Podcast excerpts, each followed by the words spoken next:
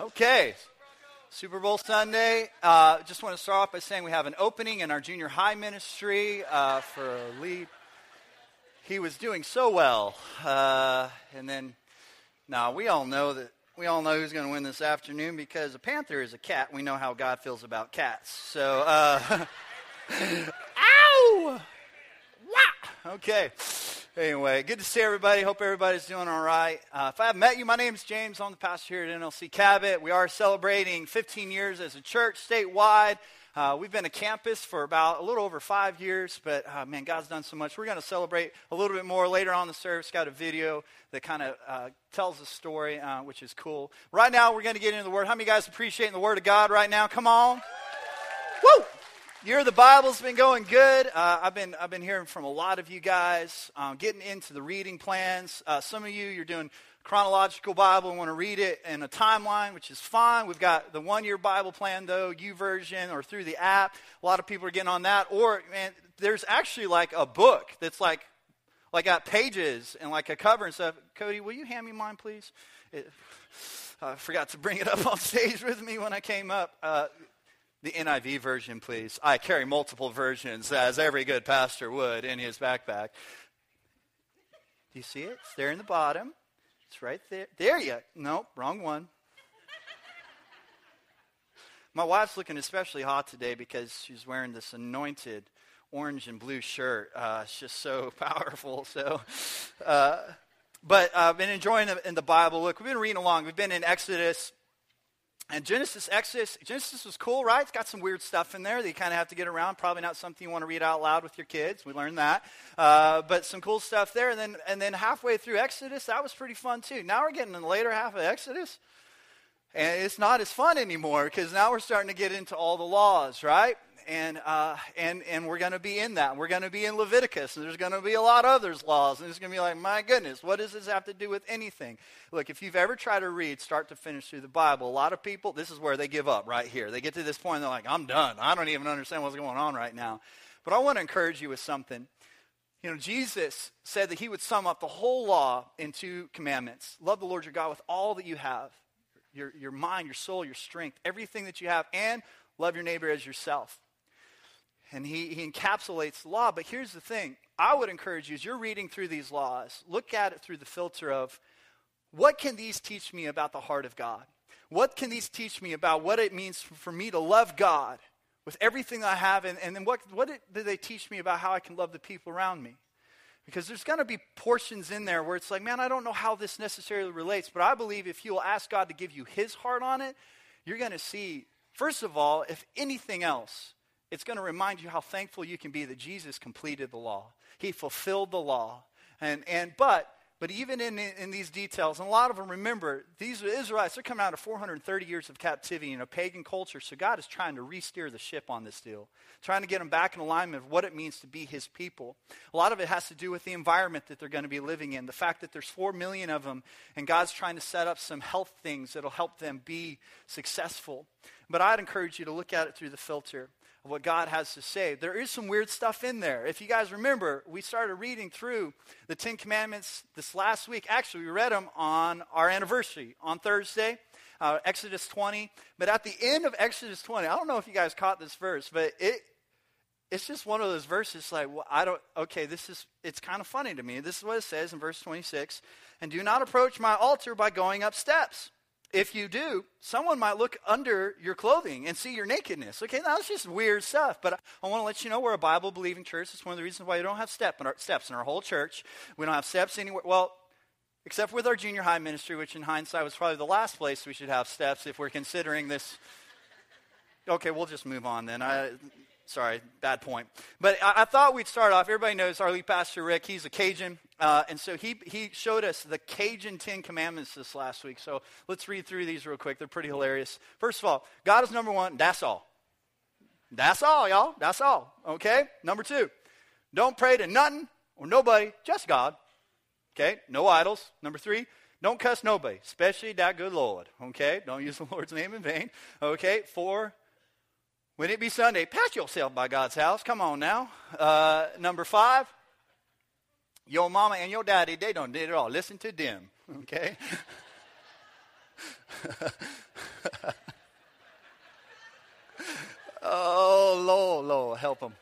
Number five, or number six, killing ducks and fish, that's okay, people. No. I'm pretty sure that's an Arkansas commandment too. So, number seven, God don't give you a wife; she was just her. When he was, when he showed us this, he told us this. Uh, Another Cajun joke, Boudreaux joke. You guys are up for a Boudreaux joke real quick? Okay, so this this sweet girl, Marie, she, she goes to the pharmacist one day, and the pharmacist happens to be Boudreaux. Don't know how he got that job, but he happens to be the pharmacist. And she says, uh, Boudreaux, I need you to give me some cyanide. Boudreaux says, well, cyanide? What do you need cyanide for? Because I go, I got to kill my husband. Oh, no, no, no, I can't be giving you cyanide. You can't be killing people. You go to jail. I'll go to jail. I'll lose my job. It'll be nothing but trouble for us. So she reached in her pocket, pulls out a picture, and it's Thibodeaux, her husband, kissing on the pharmacist's wife. And Boudreaux says, oh, I didn't know you had a prescription. Here you go.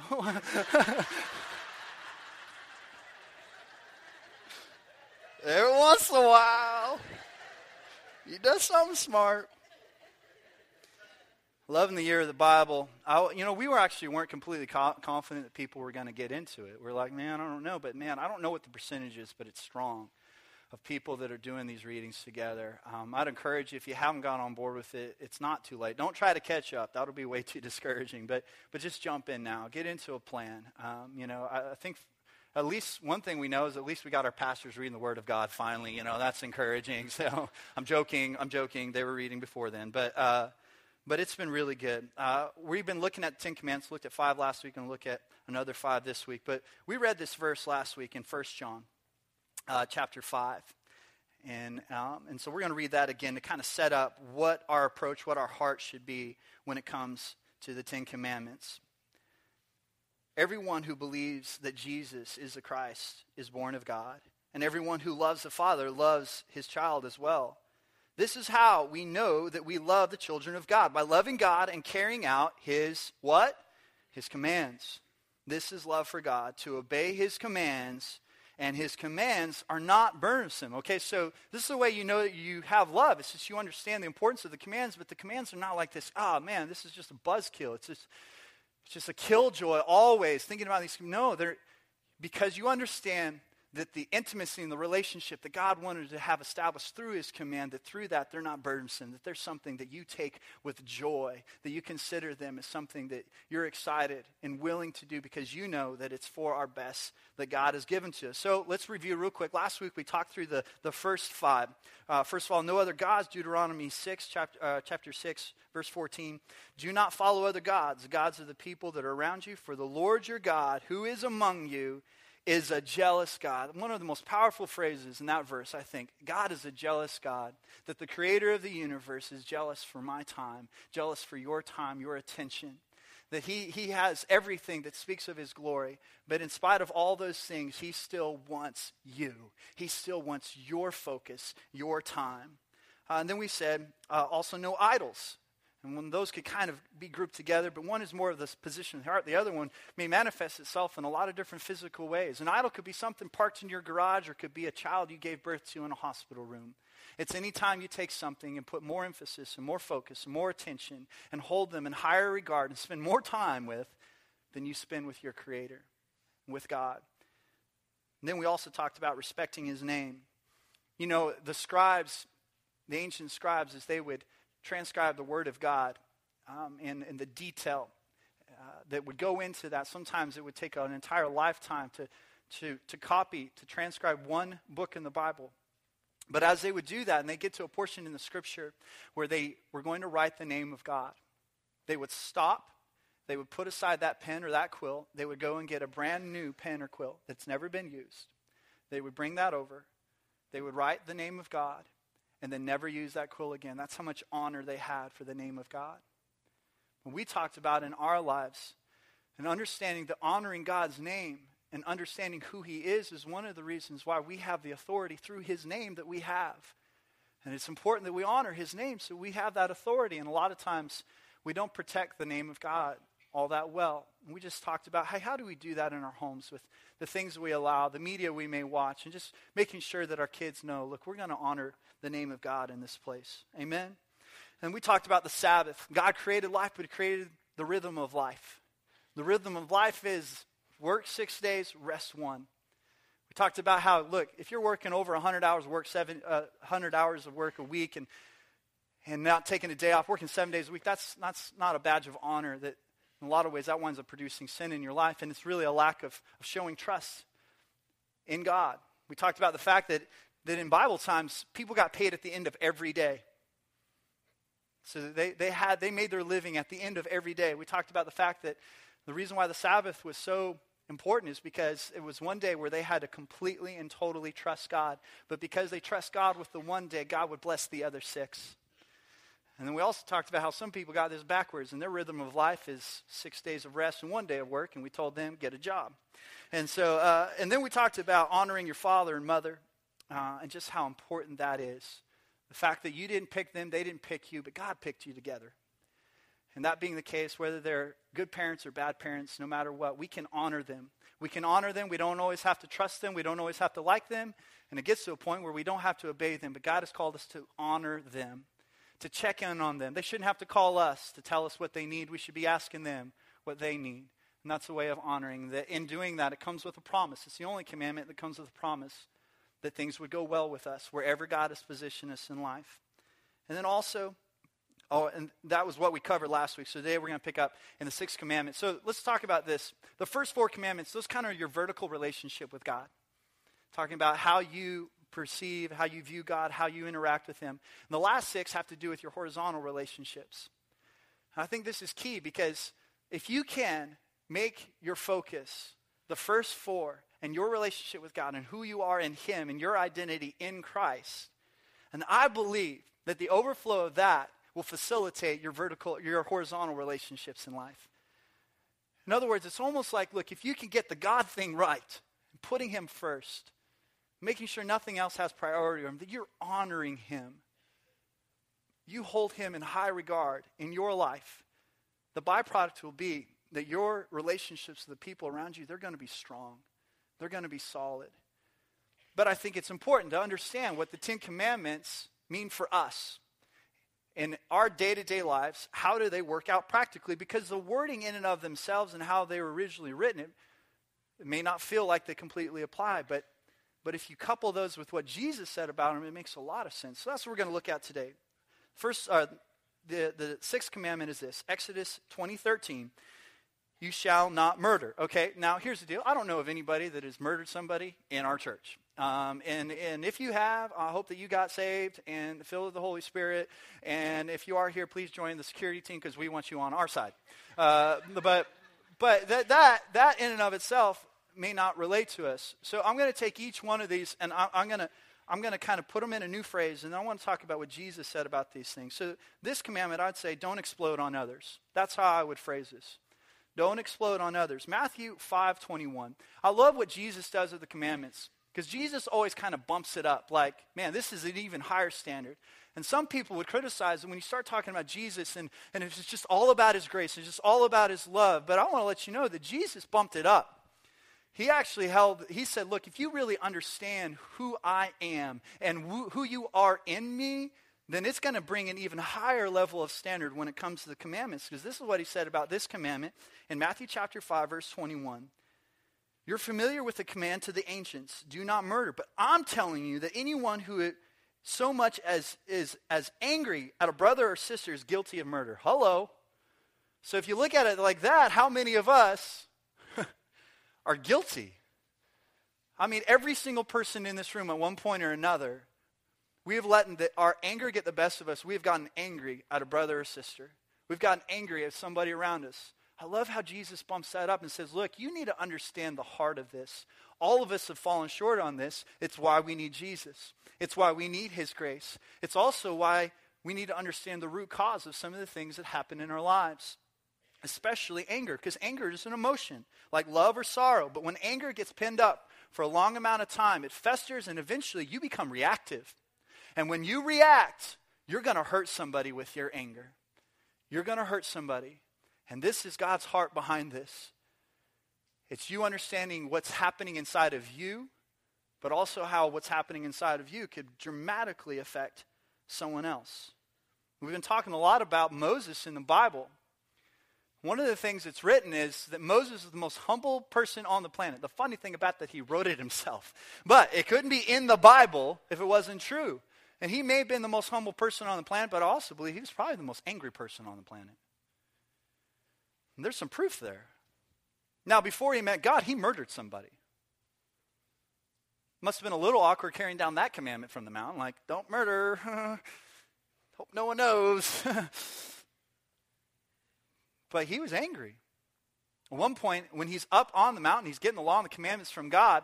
God lets him know, hey, by the way, while you're up here doing all this, my people are down there worshiping an idol, having a party, doing really ungodly things. And then God starts talking about just destroying them. So God, Moses pleads with God and basically saves mankind by talking God out of destroying the Israelites.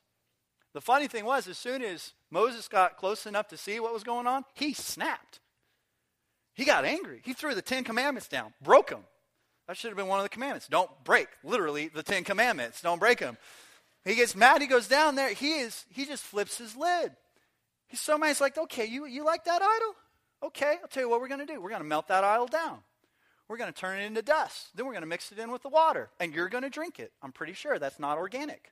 Uh, and, and, and then it says that on that day, three thousand people were killed with the sword. This dude had an anger issue. Big time. And it, and it certainly hurt some people.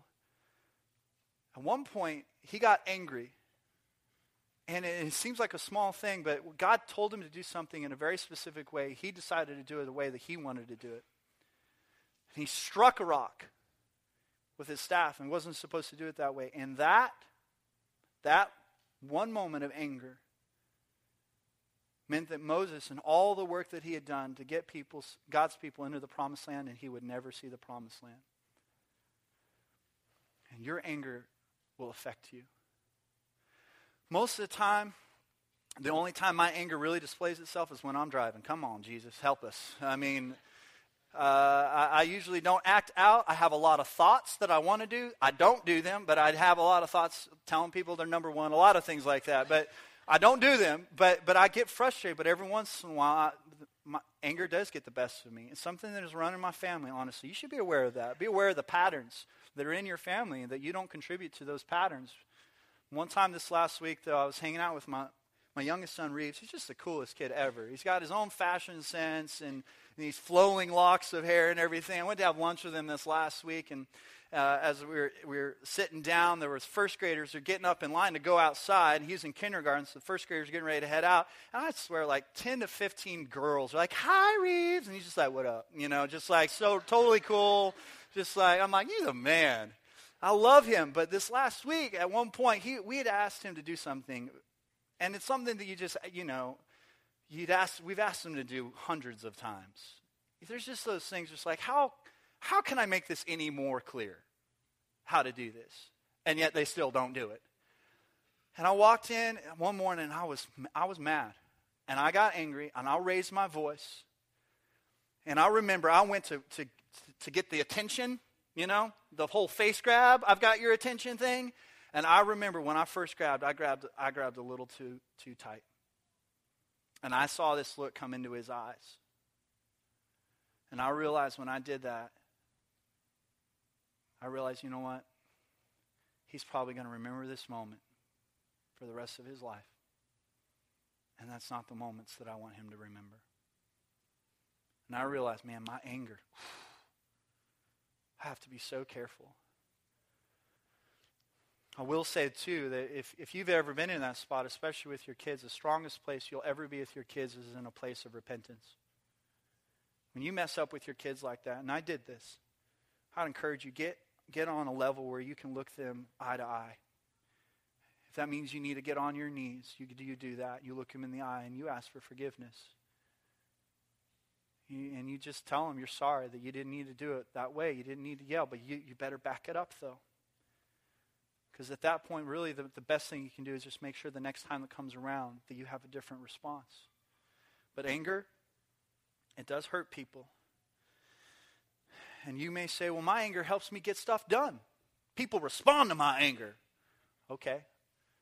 You may be able to move some stuff around with your anger, but you're also kicking God out. And that's not where you want to be. You got to keep the fruit of the Spirit going. Amen? Next commandment is this. You shall not commit adultery. Okay? Well, I'm going to bring this to the root. And I'm going to say, don't give lust a home in your heart. Don't give lust a home in your heart. Back to Matthew chapter five, verse twenty-seven. You've heard it command the commandment that says you must not commit adultery. But I say, anyone who even looks at a woman with lust has already committed adultery in his heart. Wow. So here's the deal. I'm not going to do a show of hands on this, but I can pretty much guarantee that every person in this room at one point or another has looked lustfully at another person. So all of us. It's like Jesus bumps us up to where, no, great, now we're all losers. But the point is this. It's like, yeah, without him, without a Savior, you are an adulterer. But identify the root that gets you to that place, because it doesn't just show up one day and, and just all out adultery. It, it starts with root causes. It starts with, with those glances that become gazes, that become a conversation, that create an emotional bond, that lead to sin. And ultimately, it, it, it can lead to the death of your relationship with that person for sure, but other relationships, and and most importantly, it'll destroy how you can connect with Jesus, how much he loves you, the plan that he has for you. I remember a pastor was talking to his a group of, of young men in his youth, and he was actually quoting Doctor Billy Graham. Billy Graham said one time, it's not the first glance that'll get you. It's the second glance that gets you. So this pastor is trying to convey this point to these young men. He said, look, you may, you may not be able to avoid seeing something that could cause you to stumble. And look away, but, but be, be careful, because it's the second look that's going to get you. So the smart aleck punk raises his hand and says, well, pastor, what if I just look and then don't ever look away? And I just keep on looking. He's like, you don't get the point. Get out of here. I can guarantee that every man and woman in this place will fall into one of these categories when it comes to the struggle and the sin in their life. It'll either be guys, girls, glory, gold, or getting high. Every single person in here will fall into one of those categories. You need to know your tendencies. You need to be honest with yourself. The way my granddad used to say, to stay out of them places. But identify the root. That's God's heart behind this commandment, as he knows the destruction that will come if you don't guard your heart and keep lust out of your heart. The next commandment is this: you shall not steal. The way I would say this is prosper with integrity. Prosper with integrity. God doesn't have any issues with us being prosperous, but he wants us to do it with integrity. So I want to talk about some of the ways that you can steal. In the Bible, there's one hundred thirty-eight ways that you can steal. one hundred thirty-eight ways. But I'm just going to talk about some ways that I see it kind of playing out in our culture today. One of the ways that we can steal is by deceiving customers.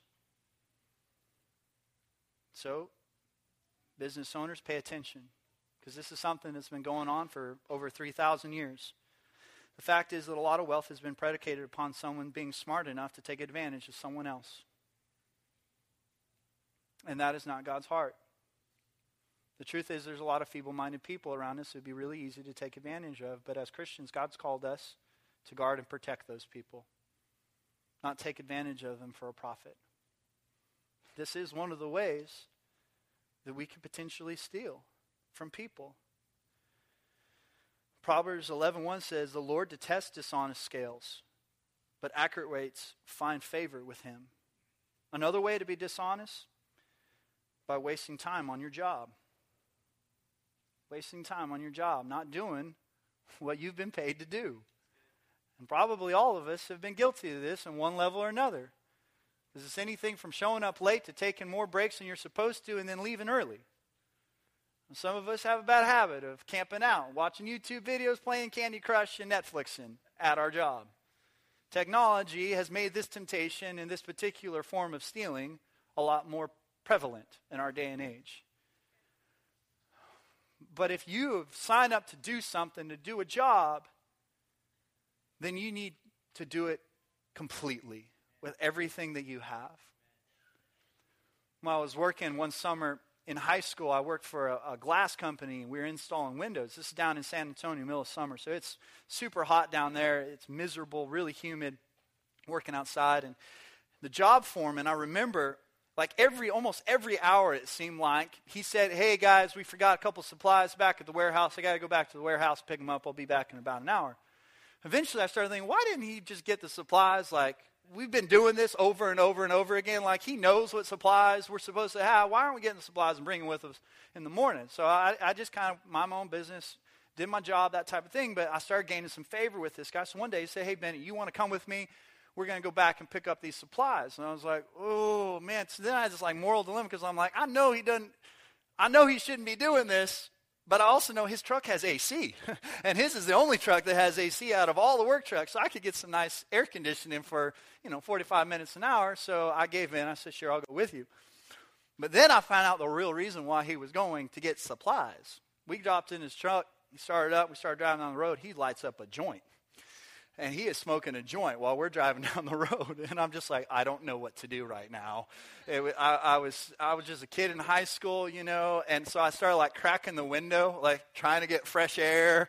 You know, I needed, like, a snorkel or something so I could breathe. And and uh, and then he's like, "Roll up the window, you're letting all the cool air out." I'm like, "Brother, I don't want to get high. Uh, you're driving. We could die, but I, I don't, I don't want to get high. So this is me, as your pastor, admitting to you, there was... There was some pot in my past, but I did not inhale. I didn't inhale. I didn't inhale. I felt a little weird, but... I... So there you go. You can forgive me later. This is what it says in Colossians. "Work willingly at whatever you do, as though you were working for the Lord rather than for people." Another way that we can be dishonest, by stealing from God. Okay, now this is not church verbiage. This is not what a lot of you have been burned by in other churches. As a church, we've never pressured people financially. We just communicate the word of God, let you get with God, and you respond based on your conviction, what the Spirit of God tells you to do. But this is straight out of the words. So, so we've got to read it. Malachi three eight. "Will a man rob God? Yet you've robbed me. But you say, in what way have we robbed you? In tithes and offerings." Okay, now you may have heard that verse before, but the way you heard it probably was somebody screaming at you, pointing at you and saying, "You better get, better give him money." One of the reasons why people don't come to church is because they feel like church just wants their money. Okay, we, we, don't, we don't operate that way. What we do believe is that God wants your heart. And your finances are a representation of your heart. So this this pastor was having a dream one night, and he had a dream of these two women that were appeared to be homeless, and they were hungry. So they're both praying and asking God, "God, please provide some food. We need food. God, please give us food." And eventually this loaf of bread falls into one of the girl's hands, one of the women's hands, and and she eats this loaf of bread, and while the other woman watches, and, and the pastor having the dream remembers just kind of questioning, like, "God, they were both praying. They're both praying and asking you for this. Why didn't you give bread to both of them?" God said, "I did supply their needs. My intention was for that woman to share with the other, and she decided not to." I think that that can be a picture of our lives sometimes. One of God's reasons behind the command to tithe, it's not just for our own personal lives, and not it does have to do with blessing, it does have to do with his protection, it does have to do with all those things, it does have to do with us trusting him, it does have to do with those things, but it also has to do with the purpose and the job that he's given us, and that's to take care of people. As a church, we take care of practical needs like this all the time, whether it's feeding somebody, helping somebody cover a bill, whatever it is, but, but we also want to make sure that we're in a place where we can continue to reach the people God's called us to reach, to help them on the most important level, and that's their spiritual health. So it's by us being honest. Look, I want to thank every person that, that gives, that serves, that, that that whether you tithe with your time or tithe with your, your gifts or tithe with your resources, however you give, thank you for being obedient. And anybody that hasn't, just, just get on board. You will never regret it. But God's heart is, look, I want to continue to be able to use you to help people. Let's be obedient to that. Amen? The Lord's Prayer says, our Father in heaven. Our Father. We're a family. It's not my Father, it's our Father. We want to make sure that we can continue to be a family for other people. Ephesians four twenty-eight says this, anyone who has been stealing must steal no longer, but must work doing something useful with their own hands that they may have something to share with those in need. Another commandment, Exodus twenty sixteen, you shall not give false testimony against your neighbor. The way I'd say this is be truthful in all relationships with others. Okay? What are some ways that you can lie? Some of the ways that I see people lie now is, one way was with half-truths. Half-truths. The definition of this is intentionally omitting key information that leads a person to the wrong conclusion. I hear people say all the time, well, I didn't lie, I just didn't say everything. Okay, that's the reason why in court they say, do you promise to tell the whole truth and nothing but the truth? Because they know this is a loophole for people. And then maybe, I know I've been guilty of this before, it's like, I just I wanted to, there's just a couple details that were going to make me look really bad, so, and it didn't seem to really matter, so it's easier to leave that detail out than to include it, but that's not the truth. This is something that can happen.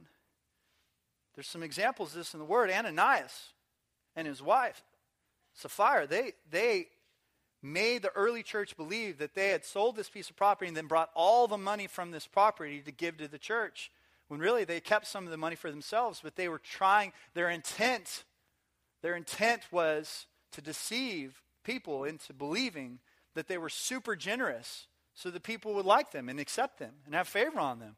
But the Holy Spirit exposed them. And Peter calls him out and says, look, why is why has the enemy put this, this lying deceit in your heart? It's a pretty strong story. God strikes those two people dead on the spot. Pretty strong stuff. Lying means the intent to deceive or create a false impression, not just saying a lie. And omitting information, that's part of it. Another way that we can lie, exaggeration. Shading the truth in such a way that it brings acceptance. Root, or lying is really just rooted in, in insecurity. That's what lying really is rooted in. We we want to be accepted. We want to look good to people. So, so we lie to help us look that way. A traveling minister came to a church, and he was telling about his ministry as the pastor of that church was listening, and was talking about this ministry, how where they would pick people up in buses that need to go to hospitals so they could get treatment. And he said, God gave us this one hundred fifty foot bus so we could go and pick up people with cancer and all kinds of diseases so we could get them the treatment they needed. And the pastor's sitting there's like, a one hundred fifty foot bus. He didn't say it out loud, but after the guy was done speaking, he went up to him, he's like, hey, was, did you really have a one hundred fifty foot bus? This minister said, oh, you can never tell anything too big for God.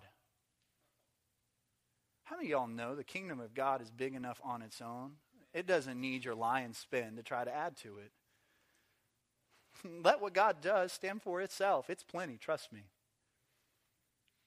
There's exaggeration all throughout the Word. Actually, right in our reading, and we're coming up this week in Exodus thirty-two, Moses comes off the mountain and he confronts Aaron about this golden calf because he's pretty sure he knows what happened and how it got there. And Aaron basically says, well, I told him, like, What what happened, what happened was, Moses, is they were real upset. And so I was just like, bring some gold and jewelry and stuff. And they threw it in the fire and a calf popped out. That's what happened. Okay, well, no, that's not what happened. You made an idol. Exaggeration can be a problem. Then there's denial, just a bold-faced lie that just refuses to accept blame. That's what happened when Peter denied Jesus. He just said, oh, I don't I don't know anything about this. I don't know who this person is. I had nothing to do with this. A person just refuses to take personal responsibility and admit that they were wrong. You guys may remember a few years back there was a, a political figure on T V who was asked some very pointed questions about some things that were going on. And he looked right into that camera and said, "I did not." And then he finished the sentence. How many of y'all know what I'm talking about? The thing is, watching that, you were like convinced, like, okay. Like, I, look at him. I mean, I think he might be telling the truth. But then in front of a Supreme Court, he basically came out and said what happened. On T V, he looked like he was telling the truth. When he finally admitted to it, it looked like he was lying. The problem with deceit is you don't know you're deceived. And, and it doesn't start that way, though. But over time, the more you just keep denying, it becomes a part of who you are to where you don't know when you're telling the truth or telling a lie. It's a major issue. You don't wind up there. All of a sudden, it's a process. You don't plan on getting there, but you get there. It's kind of like eating at Waffle House. Nobody plans to eat at Waffle House. You just wind up there because that's all that was open, you know. No offense to anybody who actually plans to go to Waffle House. But you know, I'm, for the most part, I'm right. Another way, slander. This is when you intentionally shade other persons' actions and words in an unfavorable light in order to demean them. This is gossip, but it doesn't even have to be with words. It can be with body language. Look, you can slander somebody just by rolling your eyes. Hey, have you seen so-and-so? Mm-hmm, yeah. Oh, don't get me started. What? Oh, I can't say. We should just be praying for them. You just created this huge stumbling block for that other person. They're thinking, I knew there was something wrong with them. They, they, they got they got something going on. They got, there's some sort of sin in their life. I just knew it. I could just tell by the way she looked at me. And then you go tell somebody else.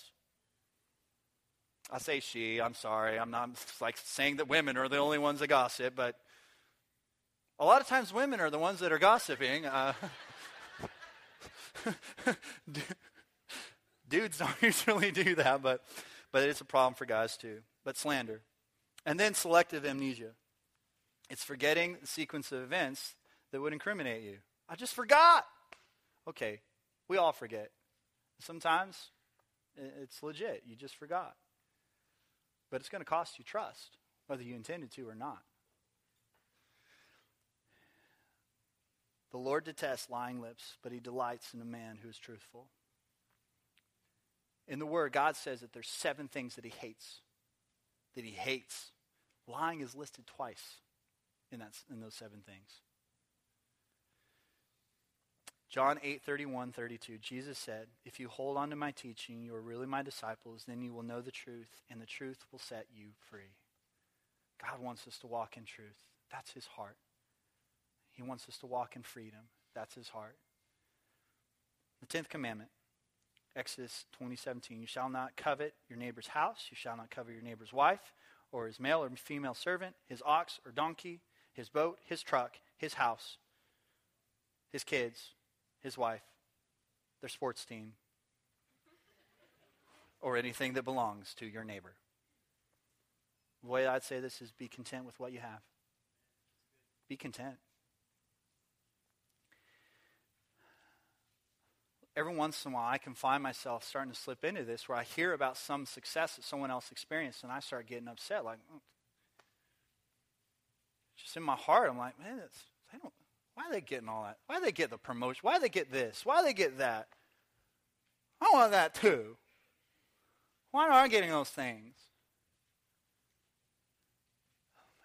God's heart behind contentment is not just so you don't want something that someone else has. It's so that you are grateful with what you have so that you can be successful at helping others. We are we live in the most prosperous nation on the planet. The poorest person in this room is still wealthier than ninety-nine percent of the people that live on planet Earth. We are blessed.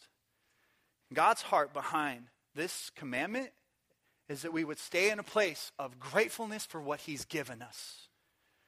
And that if we're, we're, whether we have a lot or we have a little, that we understand that God is sovereign.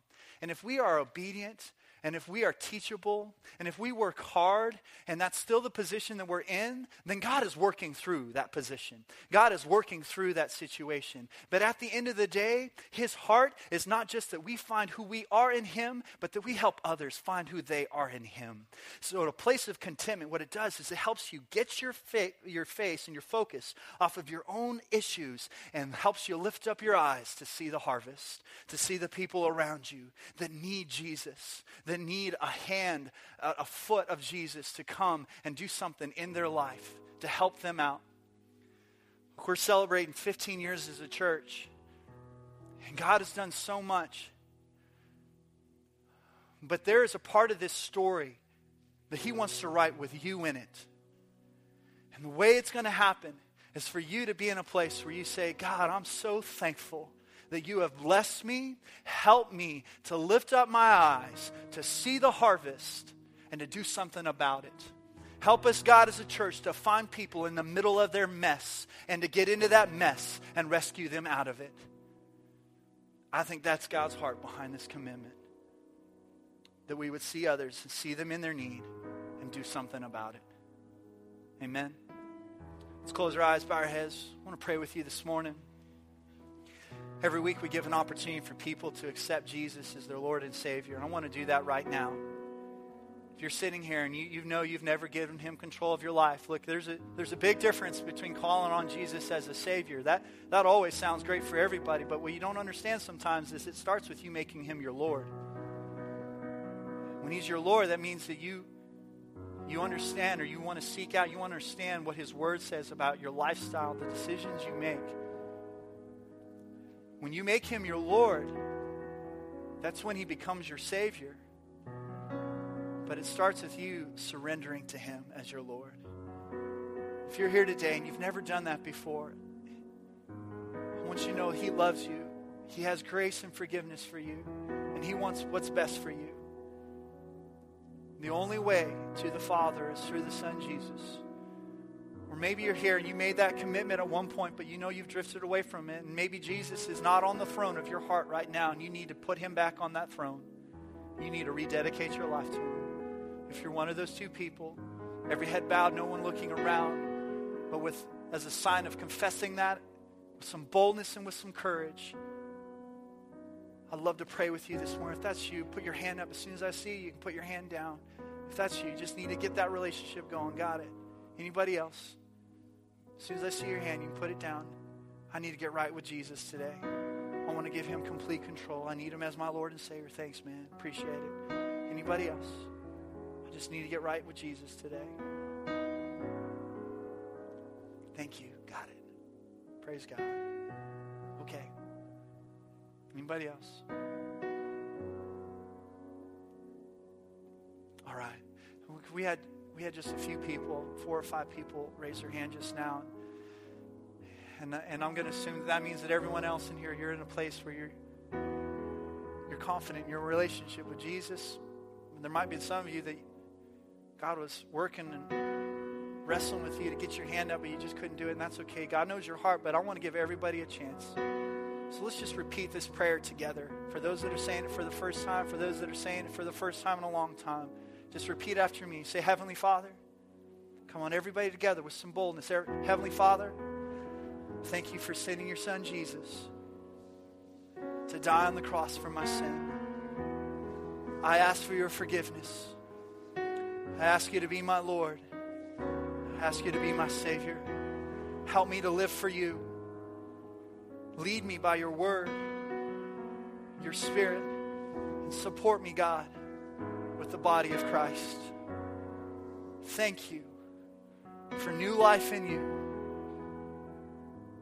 In Jesus' name. Lord, I pray over every person in this room as your sons and daughters. I pray that we would see your heart in your word. Through every one of these laws, through the commandments and all that, God, that it is, it's about intimacy. It's about relationship with us. God, I pray that if there's an area that maybe Maybe we're struggling in. Maybe we had a difficult time responding to the conviction of your Spirit. And I pray for your grace on that in Jesus' name. That that we would respond quickly, Lord, that when your conviction comes, that we wouldn't hesitate, but that we would run to your throne of grace. We thank you, Lord, that your mercy is new every morning. We thank you, God, that there's no condemnation for those who are in Christ Jesus. So any person that struggles with the guilt and the regret of their past, I thank you, God, that those things are not from you, that in Jesus' name they can walk in freedom into the future that they have as they pursue you as their Lord and Savior. We thank you for it, for teaching us, for leading us by your Spirit. In Jesus' name, amen, amen. Come on, let's give God a hand this morning. Praise God. And thank him for his word. Amen. Hey, this morning as we're taking our tithes and offerings, you're going to remain seated. Um, so we're going to watch a little bit of the story. Uh, I know Pastor Rick and Michelle very well. They're very close friends of mine. And this is going to be talking a lot about, through their eyes, about what has happened over the last fifteen years. But but I want you to know this. And, they, and, and Pastor Rick has already said, he said it last night, both the Saturday night services, that his, our number one goal as a church is to bring glory to God. It's to lift high the name of Jesus. But it's important to know where we're coming from. So whether you've been here since day one at Conway or, or Little Rock, or you've been here for five weeks, you're part of this family now. You're part of this story. So let's look at where we've been, but let's also ask God about what it means for us going forward. Let's pray over our tithes and offerings and watch this together. God, as we're being and bringing our tithe this morning, being led by your Spirit with our offerings, we pray that you would use it. We thank you for the promises that you give us because of, of being obedient. But we also thank you that you use it for others. Bless it, Father God. Use it to build your kingdom. We're grateful, Lord. As we look at what you've done over the last fifteen years, Lord, we're so humbled. We're blown away, Lord, that you've used us to do anything. We give you the glory for it, though. In Jesus' name. Amen. Let's watch this together.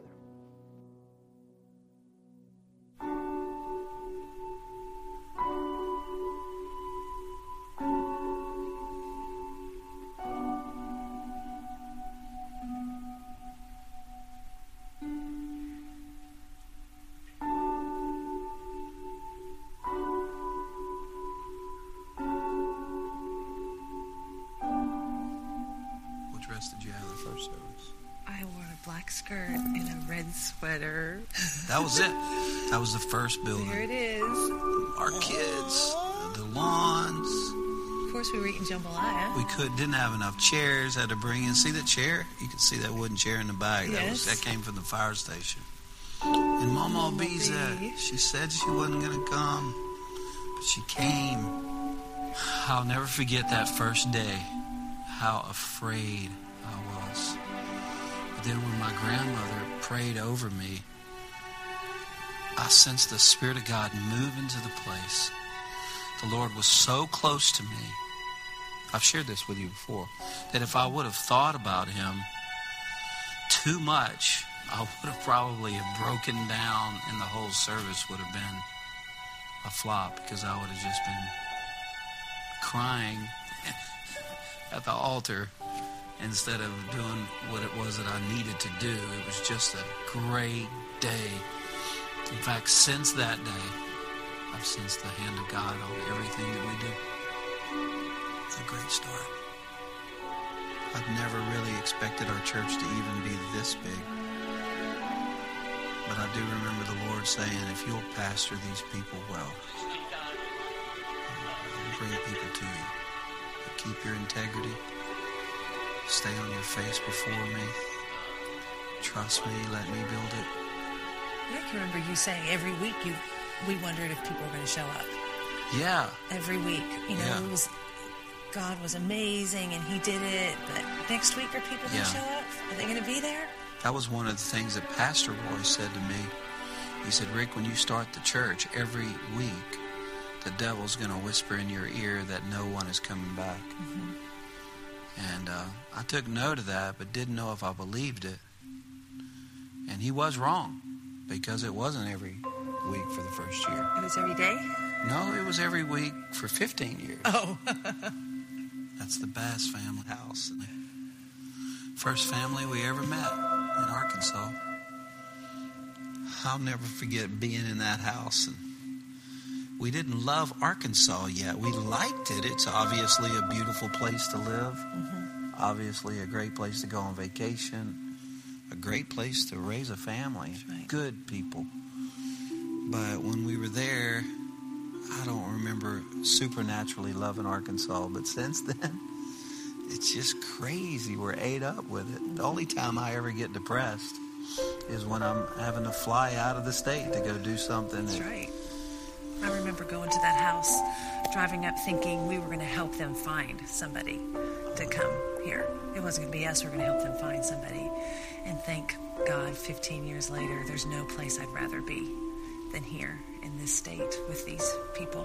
So I guess it's fair to say we found somebody for them. Yes. I'm glad it was us. I'm so glad. Thank God. When God gives you a love for a place, it lasts forever. I pray it lasts forever. This is our second campus. Through the years, now of course we have ten. We're looking at adding as many as four more campuses this year. Oh, Harry Bates. Harry Bates. Oh, he, he was a kid. He still serves. Yeah, he was a kid.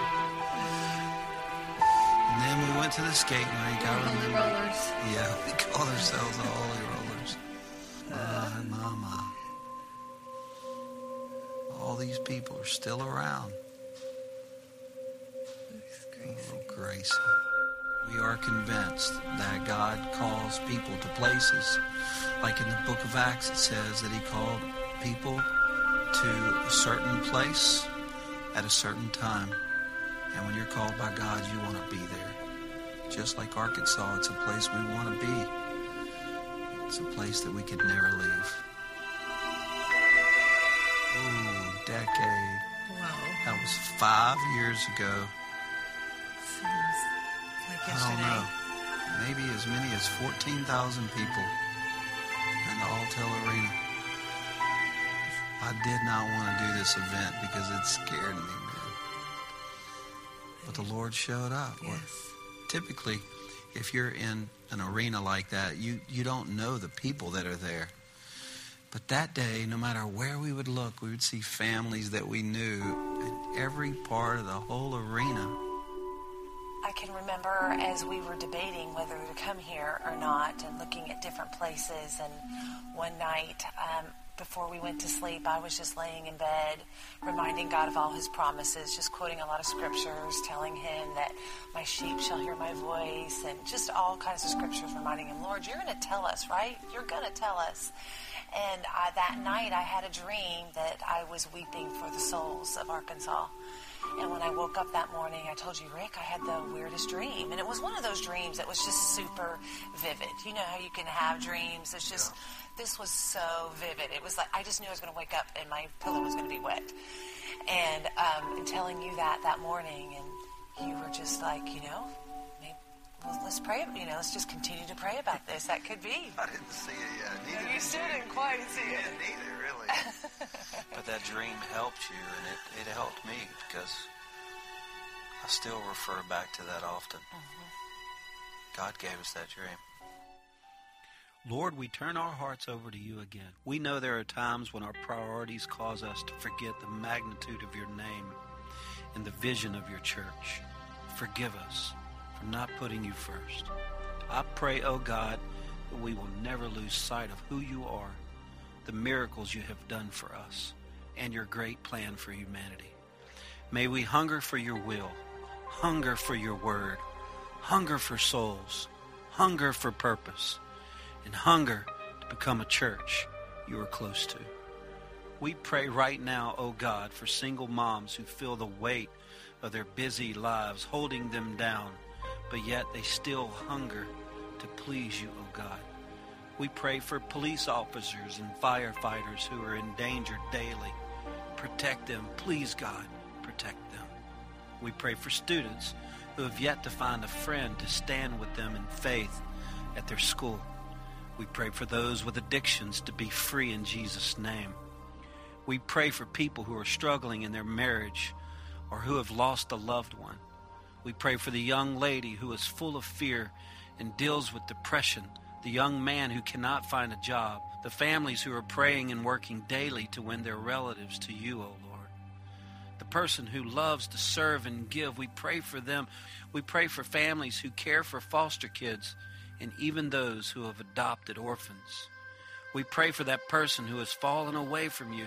Bring them back in Jesus' name. Lord, fill this house with people who have fallen away and want to come home. We pray that your church all around the world will be filled with people hearing and obeying your word, longing for whatever you desire. We desire to have a church that is immersed in your word, attentive to your spirit, and willing to drop everything to meet a challenge that you've given us. As a pastor, please, God, give me more love for you, more love for others, more vision and hunger for the truth. Please, oh God, give me a desire to do whatever it is that you ask. Let us be people of thankful hearts. As your word says, being unthankful is a blueprint of unbelief. So please, God, let us now be thankful. Lord, let us be a church that advances the gospel and your name. We know these days are dark, but your light shines best in darkness.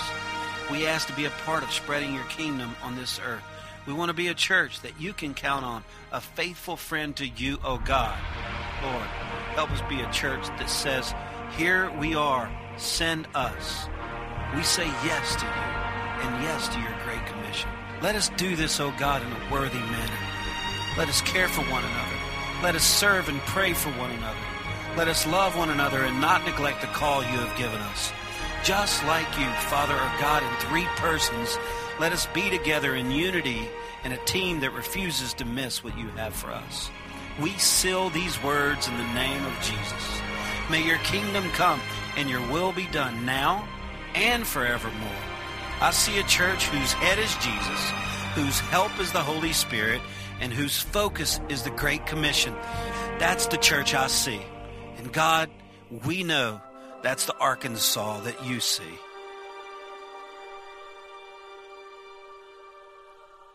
Amen. Let's stand on our feet and give some glory to God this morning. Come on. fifteen years. Come on. Praise God.